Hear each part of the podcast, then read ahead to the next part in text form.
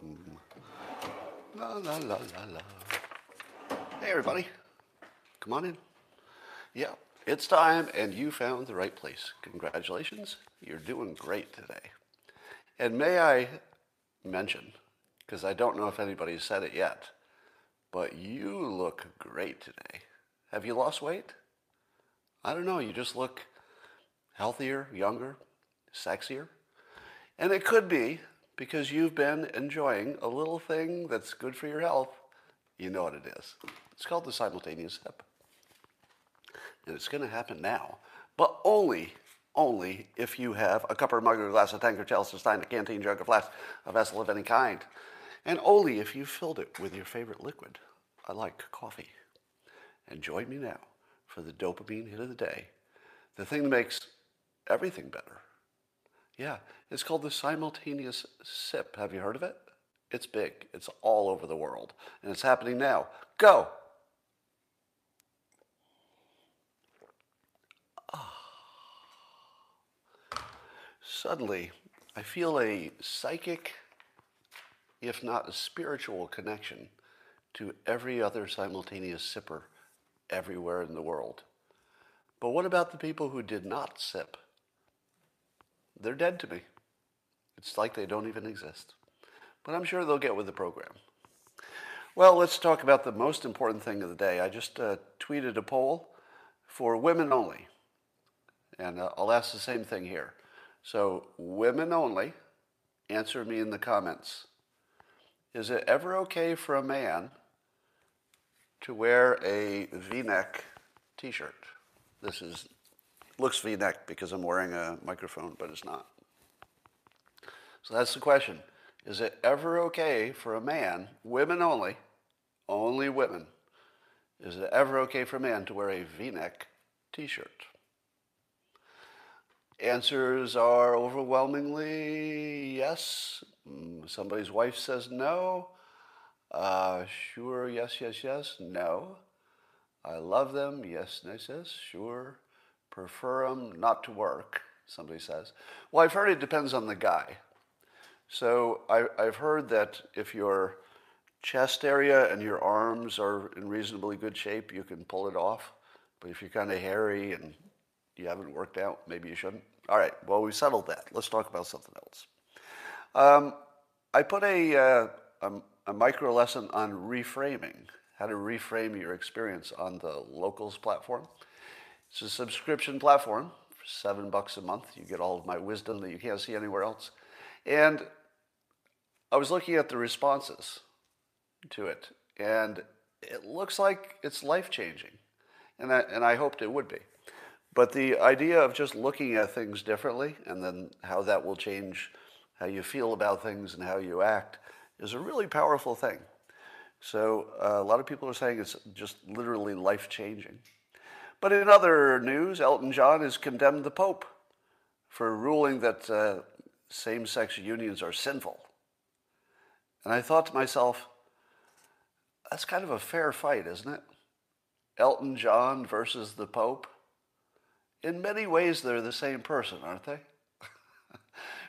if you hold in your head Elton John, just, just do this exercise. Just imagine Elton John. And then just think sort of generally about Elton John's vibe. You know, just just feel him just generally. Hold that in your head. Now think of the Pope. The same guy. It's the same guy. Wouldn't you like to see them have a cage fight and the, the winner gets to decide who gets married? I'd like that. I mean, it's two people who like flamboyant clothing and, and being in public. And I was trying to imagine um, you know, who could referee this fight? And obviously, God would be the best referee. And so I'm imagining the Pope praying over this and praying to God. And unlike, unlike regular people, if you pray to God, you don't, you don't feel Him actually talking back usually. Maybe some of you do. It's more of a, a feeling, right? But if you're the Pope, it's more like a phone call. And he's like, hey, God, you know, I've got this situation, Elton John is uh, mad at me because of this, uh, same-sex union thing. I came out against it. And uh, God would say, wait, who? Who? Who's against you? Elton John. Elton John, I love Tiny Dancer. And the Pope would be, okay, let's, let's not get sidetracked. Just a question about these sinful same sex unions. Who's right, Elton John or me? And God says, Have you heard Levon? It's amazing. I play it all the time up here in heaven. And the Pope would be, Can we stay on the topic? So, anyway, I think Elton John would probably get the nod if it came down to that. Did you see the, the, the shocking video of a small plane in Florida crashing into a car on the ground? Apparently, a few people died, or uh, yeah, I guess a few died. It's a shocking looking thing, but you have to be, have really bad luck.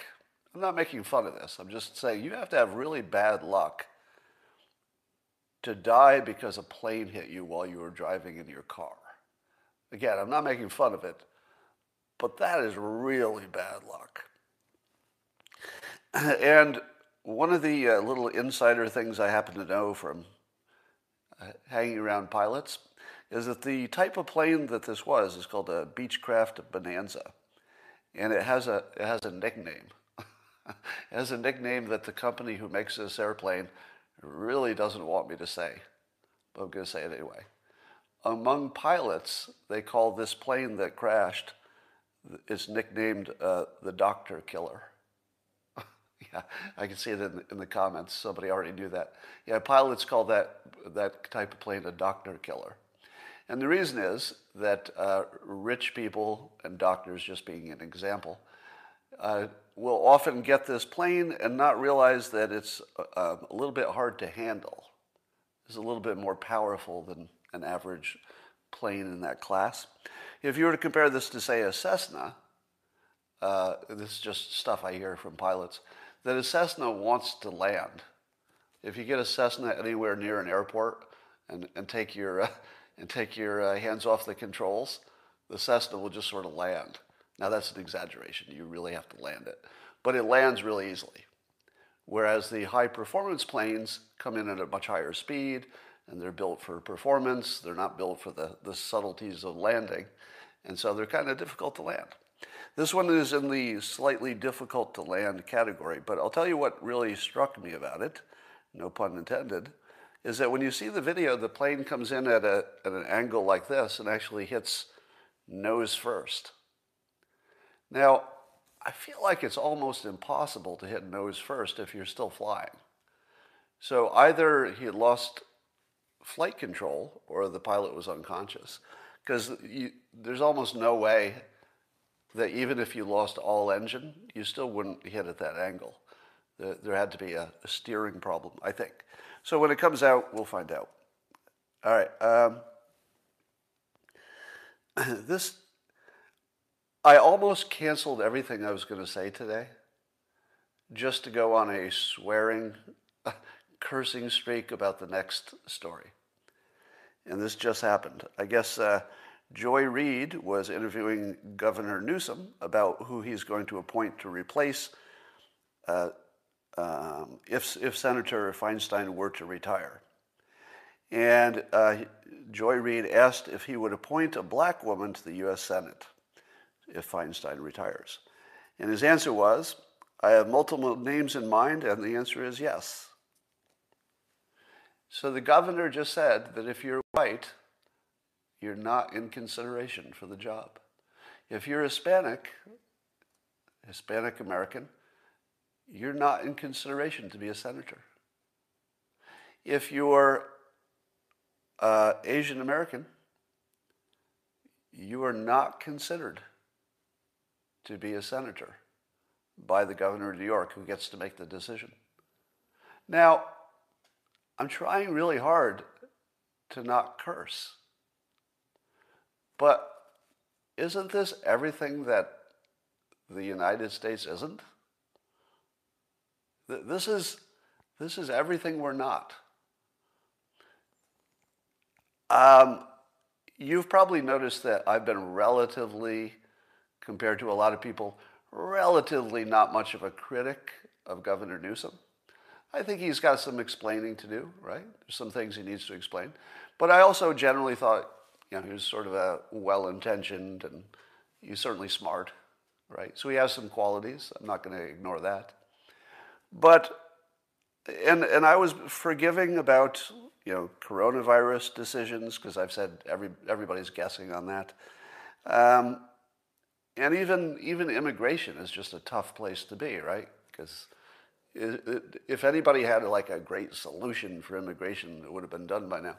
So I'm not even too hard on him on the things that clearly he seems to be failing on. Everything from forest management to energy management, a lot of failing. But I've been relatively okay in terms, well, not okay, but as a critic, I've been holding back a little bit. I don't know if you've noticed it. Seems like almost everybody is harder on him than I am. And then this happened.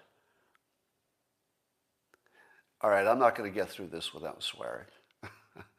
so here's your, here's your uh, official uh, warning. Uh, if you've got kids in the room, probably want to put the earmuffs on them right now.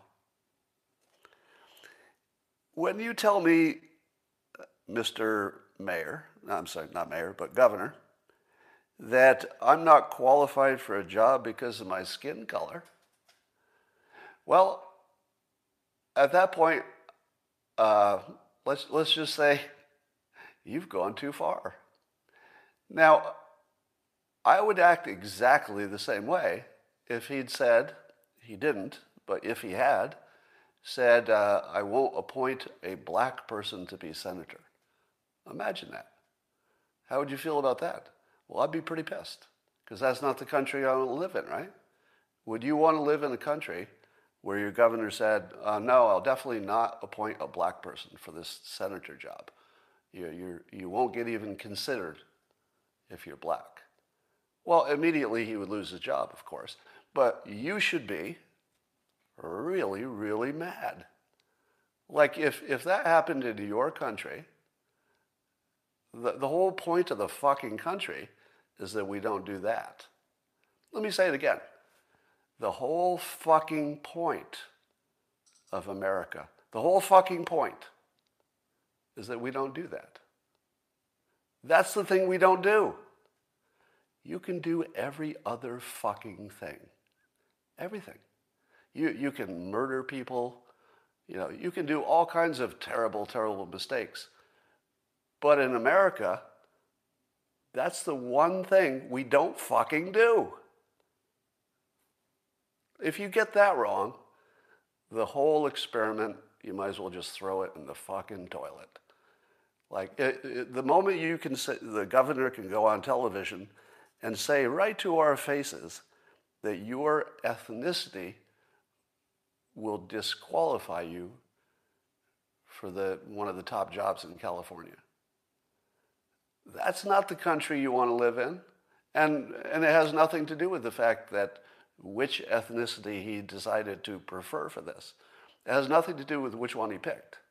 Exactly the same, no matter what he said, as long as he was saying some people can't be senator.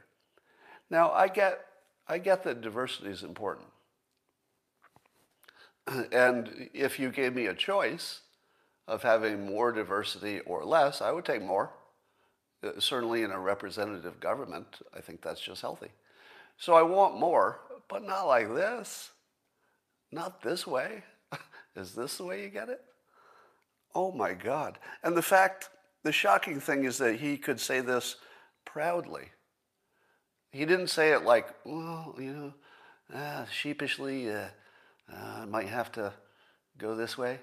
No, he said it like everybody should be patting him on the back and giving him a raise and and reelected him. Yeah, I'm going to discriminate by race. It's amazing.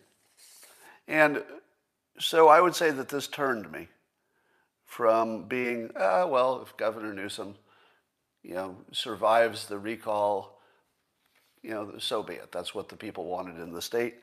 But now I feel like I have to end him uh, politically. Now I feel like I can't ignore him anymore. Like he, he went from uh, it's hard to ignore, but I can do it, to I can't ignore this. I can't ignore this. It's way over the line. Um, CNN held a focus group of Republicans who are hesitant about getting the vaccinations. And they wanted to sort of see what was in their heads, like, why is it you'd be hesitant? And Anderson Cooper, um, who was talking about the segment, um, acted very surprised that the Republicans on the panel were being persuaded by science as opposed to politics. That's right. Anderson Cooper was actually surprised that the Republicans sounded rational. And when they said, when the vaccinations you know, first were announced, we were more skeptical because we wanted more science. As more science comes in, and you know, we can watch the experience and get more and more information, we're more persuaded to take it because we have more scientific information. And Anderson Cooper acts like he's fucking surprised that Republicans would be persuaded by information and science. and now, here's the thing. Are you surprised?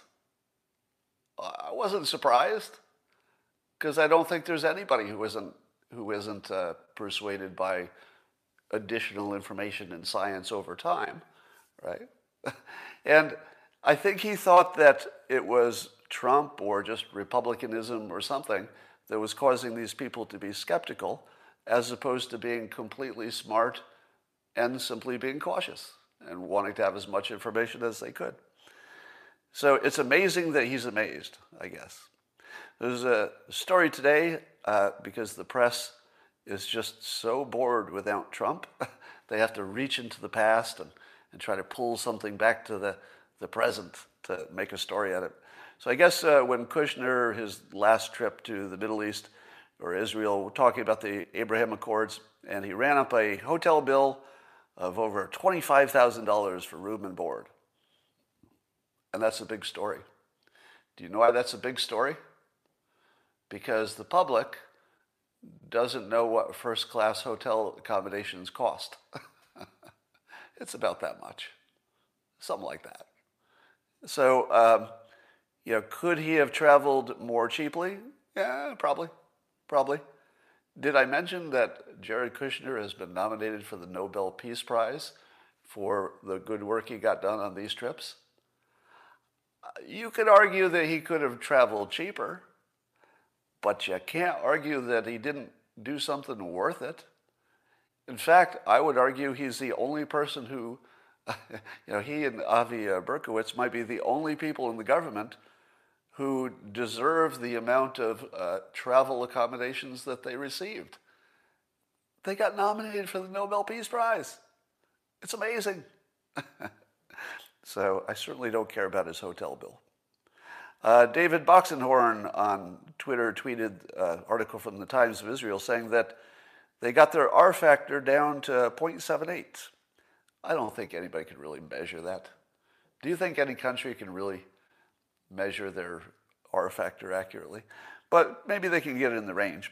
So if you were not up on what the R factor is, if your R is one or greater, it means that each person, you know, might be spreading it to enough people that it will spread. That's that's the worst explanation ever. Let me try it again. If your R is over one, it means the virus can spread. If it's under one, it will probably die out naturally by not having enough people to spread to. And, or not being, you know what I'm talking about. I don't have to do better than that. Um, but Israel's already under one, reportedly. I don't know how reliable that is. I wouldn't say that's the most reliable kind of thing. But it's not way over one. And if you're looking for any positive signs, this one's a good one because Israel's doing well on the vaccinations and they're getting the outcome that is predicted. So anytime your science says if you do this, you'll get this outcome, and then you do this and you get that outcome, that's pretty good news. All right. In the George Floyd case, uh, Jack Posobiec reports that uh, juror number 51 admits she cannot be impartial after hearing that the city awarded George Floyd's family a record $27 million. Now, shouldn't they all say that? Is there a juror Now, presumably, all of the jurors know about this 27 million because one juror talked about it in front of the other jurors. So if they didn't see it in the news, they heard about it in the courtroom. Who would be dumb enough to say that they would not be influenced by that? Because of course everybody would be influenced by that. Wouldn't you worry if somebody said they weren't influenced by that? Because it means they already decided. if anybody tells you that they would not be biased by this uh, $27 million award, it's only because they've already made up their mind. That's not the person you want on the jury. And so I ask you this why are we bothering to have this trial? Because there, I don't see any way that the trial outcome could be considered credible or that it wouldn't get overturned by some higher court for saying your court your trial was ridiculous. There's an, there's no chance in hell that uh, Chauvin got a fair trial. So I don't know the I don't know how this works legally, but shouldn't the judge just cancel the trial and try to find a, a venue that maybe is you know less likely to be this biased? I feel as if they have to. You know, I, I feel as if they have to end the trial at this point. I don't know if they will, but they have to. Um, so there's a Rasmussen uh, poll result coming this morning. I don't know if it's published yet, but you'll see it. And they asked the question of whether people believe that Joe Biden was actually making the decisions of the presidency or somebody else was making those decisions for him. What percentage of the United States, I don't know if this was likely voters or not, because lots of times they limit things to likely voters, but I don't know if this one was. But what percentage do you think the poll said are people who believe that Biden is not actually in charge? If you guessed 47%, you would be right. It's funny, I'm seeing estimates of like 70% and 60%. Here's what I think I think those are closer to true. I believe that uh, Republicans all said Biden is not in charge, and the Democrats probably mostly said he is in charge. And, and that uh, if you actually, if you were to talk to a Democrat privately, and nobody would ever hear what you ever said, the two of you, and you get, you get your Democrat, your Biden voter in a, in a closet, you say, look, nobody will ever hear this. Just tell me the truth. Do you think Biden's in charge? How many people in the closet, when nobody would ever know what they really said, how many of them would say that Biden's really in charge? Right? I'm not so sure that the Democrats think Biden's in charge. I think they don't care. I think that they think that, oh, maybe it's Obama's behind the curtain or Hillary Clinton or you know, it's just the uh, the technocrats or the money people or whatever. But uh, maybe they're just okay with it. So that's interesting. Uh, there's an, a brand new hoax has been revealed, and this one's a big one. The Washington Post, uh, back in January 9th, had reported that Trump had had a phone call with the Georgia state elections, uh, with, uh, I guess, the Georgia state whatever uh, election official. And he reportedly said, but it turns out he didn't, but it was reported that he said, find the fraud. Now, find the fraud was interpreted as even if it's not there, go find it. Or give me a result that says there's fraud. I don't care if it's really there or not. So that's how it was interpreted. But turns out he never even said it because an audio of the call was just released Never said it. And it was one of the key pieces of uh, evidence for the impeachment trial. Think about that. A key piece of the impeachment trial was based on a hoax. No, that's not true. Did I just tell you that a key part of this big public impeachment process was a hoax? Because that's not true. Two hoaxes. Two hoaxes were key pieces of evidence presented. One of them was the Fine People hoax, which the Republicans debunked in public. And the other one was this one, which wasn't debunked at the time because we didn't have the audio. But now we have the audio, and you know that the president never said, find the fraud. And the actual things he said were not offensive at all. He was telling them to, you know, look into it and they might find some dishonesty there. Nothing like find the fraud. So uh, then I, have, I said, shouldn't the senators who uh, perpetrated these two frauds uh, for impeachment, shouldn't they be impeached? Should it not be impeachable to use hoaxes to try to change the government of the United States? Now, somebody else uh, on Twitter saw that and said, oh, whoa, there's a difference. Because those senators who used these hoaxes, they did not know that they were hoaxes when they used them. Do you accept that uh, explanation? Let's say it's true. Let's say that the, uh, the senators who used both of those hoaxes, let's say they thought they were both true. Is it okay? No. no, it's not okay. Because we don't judge them by what they were thinking, do we? We judge them by what they do. We don't judge them by what they're thinking. Because that's what they were trying to do with Trump. They were trying to say that, well, let, let me say that differently.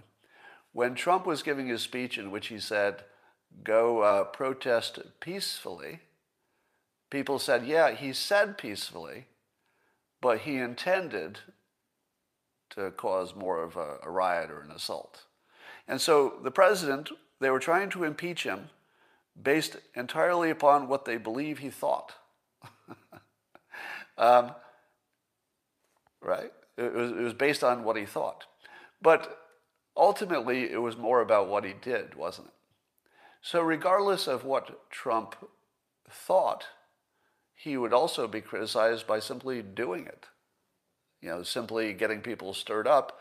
No matter what anybody thought, it resulted in maybe more, more activity or rioting than would have happened. We don't know, but that's a reasonable assumption. And and so, why should the senators who allegedly did not know these were hoaxes, why should they get a pass just because they didn't know? I think we should judge them on what they did, not on what they knew. Take the, uh, the coronavirus performance. President Trump uh, allegedly was lost the election because of coronavirus performance. If did anybody know the right answer? Do you think that the, that the president knew that his actions would have a suboptimal outcome? No. So if the president allegedly made a mistake, but he didn't know he was making a mistake, does he, does he get a pass? Because he didn't know he was making a mistake? No. We don't judge people that way. We judge them what they actually did. And what these senators actually did was trying to change the government of the United States on the back of two hoaxes. It doesn't matter that they didn't know they were real. It doesn't matter. They should be removed from office because they did the thing. They did the thing. That's it. Um, all right. The uh, here's I love this story. If you don't mind, I'm going to be a little self indulgent. I'll tell you about the news here, it's a big story, but I'm going to be a little self indulgent, just warning you.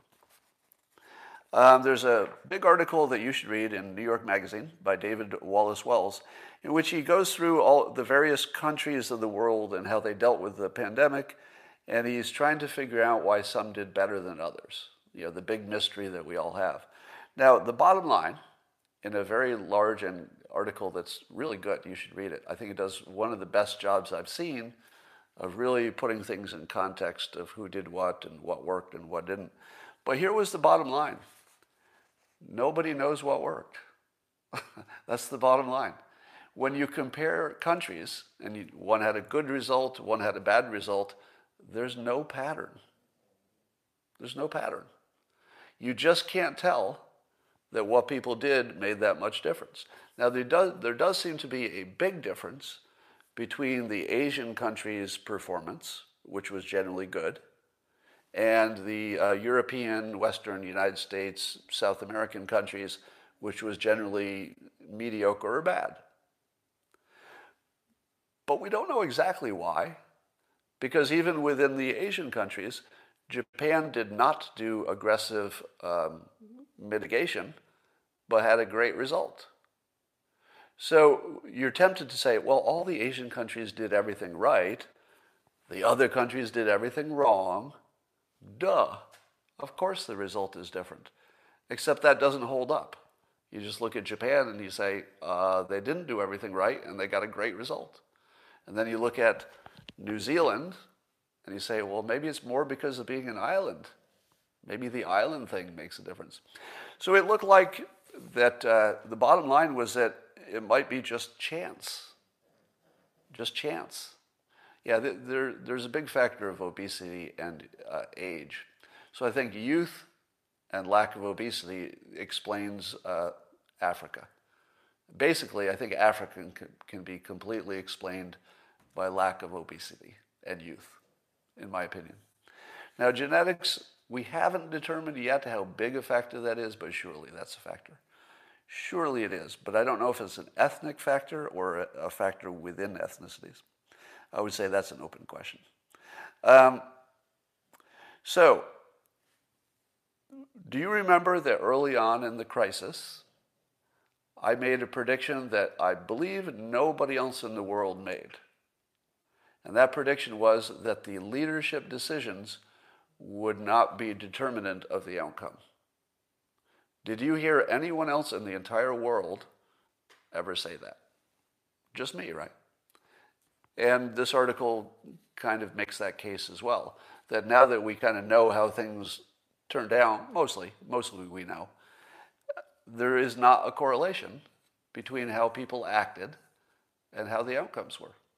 And we don't know why. The experts are actually baffled. Now, they do know a whole bunch of things that make a difference. We know the vitamin D makes a difference, the, the weight, the probably the genetics. Uh, there's a big difference uh, maybe in just where you are located, what kind of travel patterns you have. Are you a travel destination? Uh, when, when did it hit your shores? How close were you to Italy? It turns out that proximity to Italy is probably one of the biggest factors because Italy, uh, well, you know, was sort of the second hot spot after Wuhan. Um, but there was something else in this article that caught my attention, and I would like to read it to you. Okay? And you'll, you'll see why I'm reading it to you. It'll be obvious in a minute. So, this is from the New York Magazine. David Wallace Wells writes By American standards, Cuomo, talking about Governor Cuomo, did move quickly, putting his state in lockdown just 20 days after the first confirmed case, three times faster than Washington State or California.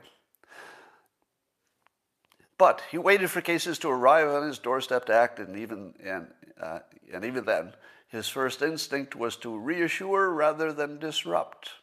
In that, he was far from an outlier. Through the winter, getting to the good part here, through the winter, the guidance from America's public health establishment was clear, beamed to the public through columns and op eds, like those in the New York Times, warning, quote, beware the pandemic panic and in the Washington Post arguing, quote, we should be wary of an uh, aggressive government response to coronavirus. Other headlines from the time, quote, we should de-escalate the war on the coronavirus. That was from Wired. Uh, coronavirus is scary, but the flu is deadlier, more widespread from US Today. The flu is far bigger threat to most people in the US than the Wuhan coronavirus. That's from Business Insider. And before flu comparisons became a talking point uh, of the pandemic denier right, they were the reassuring focus of the establishment left. So, the, so the first point is that the left leaning people in the establishment were all telling you that the pandemic should not be worried about. Keep that in mind, all right? And here's the, here's the money paragraph. Perhaps the short sighted and self interested president, meaning Trump, would never have moved more quickly or more emphatically in response to a different kind of warning. but governors might have, and mayors, and the public at large. Instead, the cause of the alarm was picked up not by those in positions of social authority or with the power to enact preparatory, preparatory measures, but by a rogues gallery of outsiders and contrarians. Peter Navarro, Trump's personal China hawk, Scott Adams, the Dilbert guy, Balaji Srinivasan, a cryptocurrency evangelist from Silicon Valley, Eric Feigl Ding, a nutrition focused epidemiologist, uh, then affiliated uh, with Harvard, who, who got a bit out over his skis in a series of panic inducing tweets, then came in for a professional drubbing by his colleagues. Now, I could not enjoy this more because uh, in this long article about all these world leaders getting everything wrong, uh, I got called out by name as one of the few people in the country who got something right.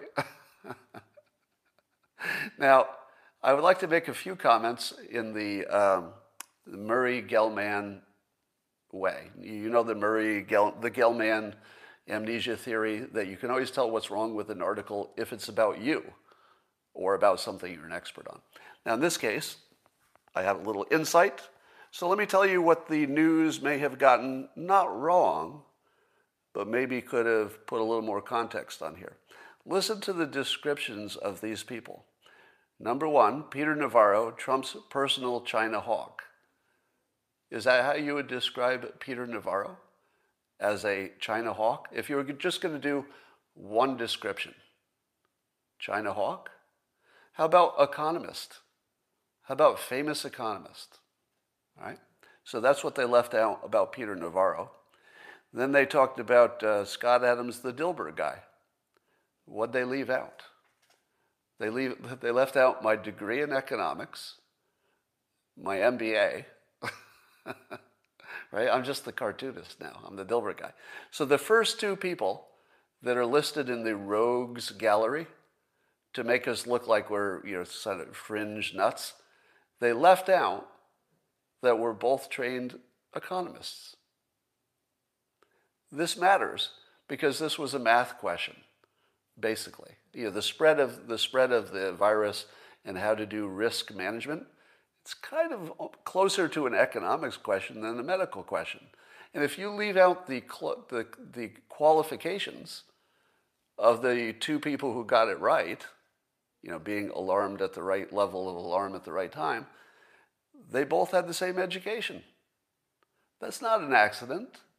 If you leave that out of the story, it makes it look like we're like lucky crazy people or something, instead of people who had exactly the right training to know what to do in this situation and got it right. Isn't that a big difference in how you see this story? Because it seems presented like, oh, there were some crazy outliers who guessed right or something. Um, and then the next one's even funnier. Balaji uh, Srinivasan, he's, he's described as a cryptocurrency evangelist from Silicon Valley. Now, is that true? Yes, that's a true statement. You could, you could, you would probably uh, embrace it himself. I think uh, Balaji would agree that he is a crypto evangelist and he's from Silicon Valley. True enough. Here's what they left out. Call, calling Balaji a crypto evangelist is like calling Einstein Jewish. Actually, I don't know if he's officially called himself Jewish, but it would just be like picking one little thing and of, and of somebody's life that might be the least important thing about Balaji. now, I won't get too much into Balaji's qualifications, but let's just say that if you added up all of the brains of the people watching this and, and all of your skills and all of your talents, and you, and you could somehow sum together all of our skills and intelligence, it would roughly equal one Balaji. right? He's not normal. Like when, when, you, when you just refer to Balaji as a crypto guy, you're missing the story. He's not a crypto guy. He's a guy who knows more than you know about more things than you know even exist. He's not normal smart. He's like he's like the kind of smart where it's uh, you know I'm the dog talking to a person. Like if you talk to Balaji for five minutes, the the recording that starts playing in your head is, I don't think I'm the same species. I can't be the same species because I'm not that smart. And so they leave that out. Literally, Balaji is literally famous in Silicon Valley as being one of the smartest people on the planet, right? And they, they just call him a, a crypto guy. uh, somebody said spell his name, so I will. First name is Balaji, B A L A J I, and Srinivasan is S R I N I V A S uh, A N. Yeah, you should follow him on Twitter. Um, so, ah, God, I want to make some news here, but I'm not sure if I should. Yeah, what the hell? What the hell? Do you want to hear some news? Uh, I don't know if this will get outside of my little um, little atmosphere here. So here's something that you've never heard reported. I probably shouldn't even tell you this. Let me think about it. Um, no, I'm not going to tell you. I can't tell you. All right. I, sorry about that. I apologize for that. All right. There's a story about uh, North, North Korean leader uh, Kim Jong un's sister. And apparently she's responding to the Biden administration.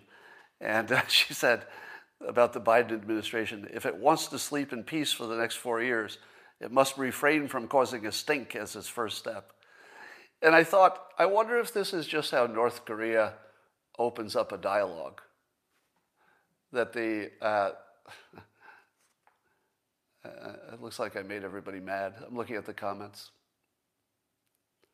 Um, all right, I'll tell you. You want me to tell you? All right. Um, when the news first came out that the um, coronavirus had broken, broken out in Wuhan, and we started to see the, the video of what the Chinese were doing, as you might imagine, the White House was trying to decide what to do. No surprise, right? There was also, you might not be surprised, this would not be news, that there were two sides. There were, there were factions within the White House who were arguing we should close travel with China. And there were factions who said, no, no, no, that's, you know, it will kill the economy, et etc. Travel especially. And here's the part you don't know. Um, somebody at the White House, who shall remain nameless, contacted me and said, We're having this discussion in the White House, and a lot of people in the White House watch your show. Can you make your argument, basically? So the White House did ask me to weigh in to try to influence the internal debate by having somebody external to the White House lay it out in a way that you know is outside of the system, so that it's no, it's no, it wasn't Don Jr. Um, and so I did. And some of you probably watched live the day that I came on, I just came unhooked on closing travel from China. And it was soon after that that the president, just a few days after that, the president actually uh, closed travel from China. Now, when you first heard me talking about it on live stream, did you say to yourself, that's never going to happen? Because the first time you heard somebody say we should close all travel to China, you might have heard it from me. You know, if you were watching this, I probably was the first person um, to uh, to talk about it. And even when I was saying it, I was saying we absolutely have to close travel from China and have to do it right now. But even as I said it, I didn't think it could happen. Honestly, I just didn't think it could happen. But I knew it had to, like it was important. Um, I'm seeing in the comments people are guessing, you know, famous names that you know who work there. It's it's not one of the famous, you won't be able to guess it based on somebody who's in the headlines. I'll just tell you that. Okay. So um, it turns out that a number of the people in the White House follow uh, follow this live stream, or they did in that administration, and uh, occasionally. And by the way, this is not that unusual. It wouldn't be terribly unusual for factions within any administration to reach out to somebody, you know, in the public to, to get a, an assist. Pretty normal stuff. So um, it was fun to see that this article in the New York uh, Magazine sort of called me out on that, but they don't know the real backstory.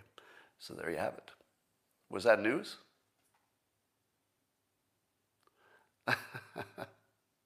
yeah, they do it all the time. It, it is a normal process. And I don't know who, who else was part of that. Um, but uh, yeah, there's, there's more to that story. All right. CNN looks like they're doing this slow turn on Biden because they have to have some bad stuff to say about him so they can produce news.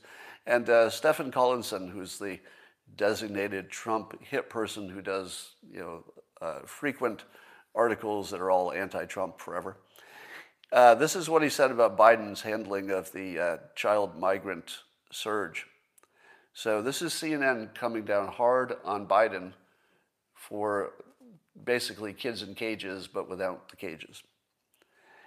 And this is an exact quote from CNN. But it's hard to argue that the Biden administration's handling of the politics of the child migrant surge has been adept. That's pretty, pretty biting. Compare that to uh, things he said about Trump. Now, let me, let me read it again. If this isn't the weakest criticism you've ever seen, I don't know. All right. But it is hard to argue. Why do you have to, why do you have to soften the first part of the sentence? It's hard to argue that the Biden administration's handling of the politics, the politics of the child migrant surge. Oh, oh, it's not a problem with the surge itself that Biden caused. It's not a problem with all the children who are being, you know, in this bad situation, which I thought was the whole point, that it's bad for children. No, no, no. It's hard to argue that the Biden administration's handling of the politics of the child migrant surge has been adept. It's hard to argue that it's been adept. Biting, biting commentary. I don't know how the Biden administration will be able to sleep at night after this takedown by CNN. Um,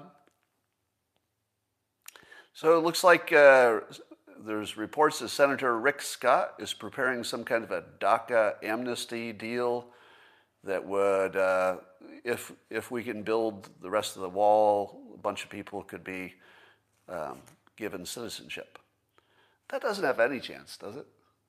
Is there any chance for a bipartisan anything in this country? I don't think so. It feels like immigration can't be solved but with a bipartisan anything because no, just nobody will do it. So I'm not saying it's a bad play. I think uh, Senator Scott is making exactly, exactly the right move. Because you want to see that your senators are at least trying. And you know, I never, I'm never bothered by somebody putting on a deal offer. You know, you do this, we'll do this. Even if I hate part of that deal, that's what a deal is. So uh, kudos to Senator Scott for trying to be uh, productive. I don't know that this is going to succeed, but at least it's, a, it's adult behavior. You know, I, I don't mind people failing, doing the right stuff. And at least bringing up the topic, getting people to talk about it, see what can and cannot be done. I imagine it, it will fail, but it's, it's adult. And so I appreciate that. Um, as I, I, keep saying, that we only have a handful of senators who do anything. Am I wrong about that? Every time you hear somebody doing something, it's the same handful of people. It's going to be, you know, it's, it's Tom Cotton, it's Rand Paul, Senator Scott. It's, it's just like five, six people doing everything. Everybody else is just watching, as far as I can tell. Um, All right. Uh, all right, just looking at your comments. And um, I would like to suggest a following uh, psychological uh, phenomenon. It goes like this. I've told you that we're seeing not much reporting on the, uh, the discomfort of getting your vaccination. Now, it was reported by even the people who make the vaccinations that there would be some discomfort. But aren't you surprised that the news business, both left and right, are just not really reporting on that? Really, not at all. And that feels like a, um, a decision to make sure that people don't get talked out of doing it, right? But here's an interesting thing. Even though a lot of people know that, they know it hurts, and I've talked to people uh, personally, so I've had personal conversations with people who just got the shit kicked out of them with the second dose. So I guess the first dose gives you like a sore arm, but by the second dose, you're going to miss work. you know, you're going to miss 24 hours recovering. But here's the thing I'll bet if you talk to anybody who had a really tough time, they're not complaining. And that, that's the psychological part. And you say to me, Scott, you're going to get this uh, shot, and you know, I hate to break it to you, but you're going to have a bad day. the next 24 hours for you are going to be pretty bad. What do I say in reaction to that? Give me the shot. What do I say when I'm writhing in whatever discomfort it is? Not writhing, it's not that bad. But, you know, when I'm all, let's say, shaky and, I don't know, sore or whatever it is the next day, how do I feel psychologically when my body is having all these reactions and I'm not having a good time? How do I feel? Terrific. it's the weirdest thing. But if you could, if you could say right now, I'll give you that second shot, you're going to be writhing in pain. I would only be happy. There's not one part of that that would make me unhappy. Number one, I would know that the pain would be done in a day, and that always helps, right? If you know there's a, an end date to your discomfort, that, that makes it easier. But the fact that I would feel free, or, or soon to be free, from the, the risk of the pandemic, that psychological comfort is so much bigger than missing a day of work that people aren't even complaining about it. you know, think about it. In the United States, we'll complain about anything. There's nothing we don't complain about. Zero people I've heard complain about the vaccination taking them out for a day. I've heard nobody complain. I've heard people say it was bad, but even when they describe it, it's not really a complaint. It's interesting.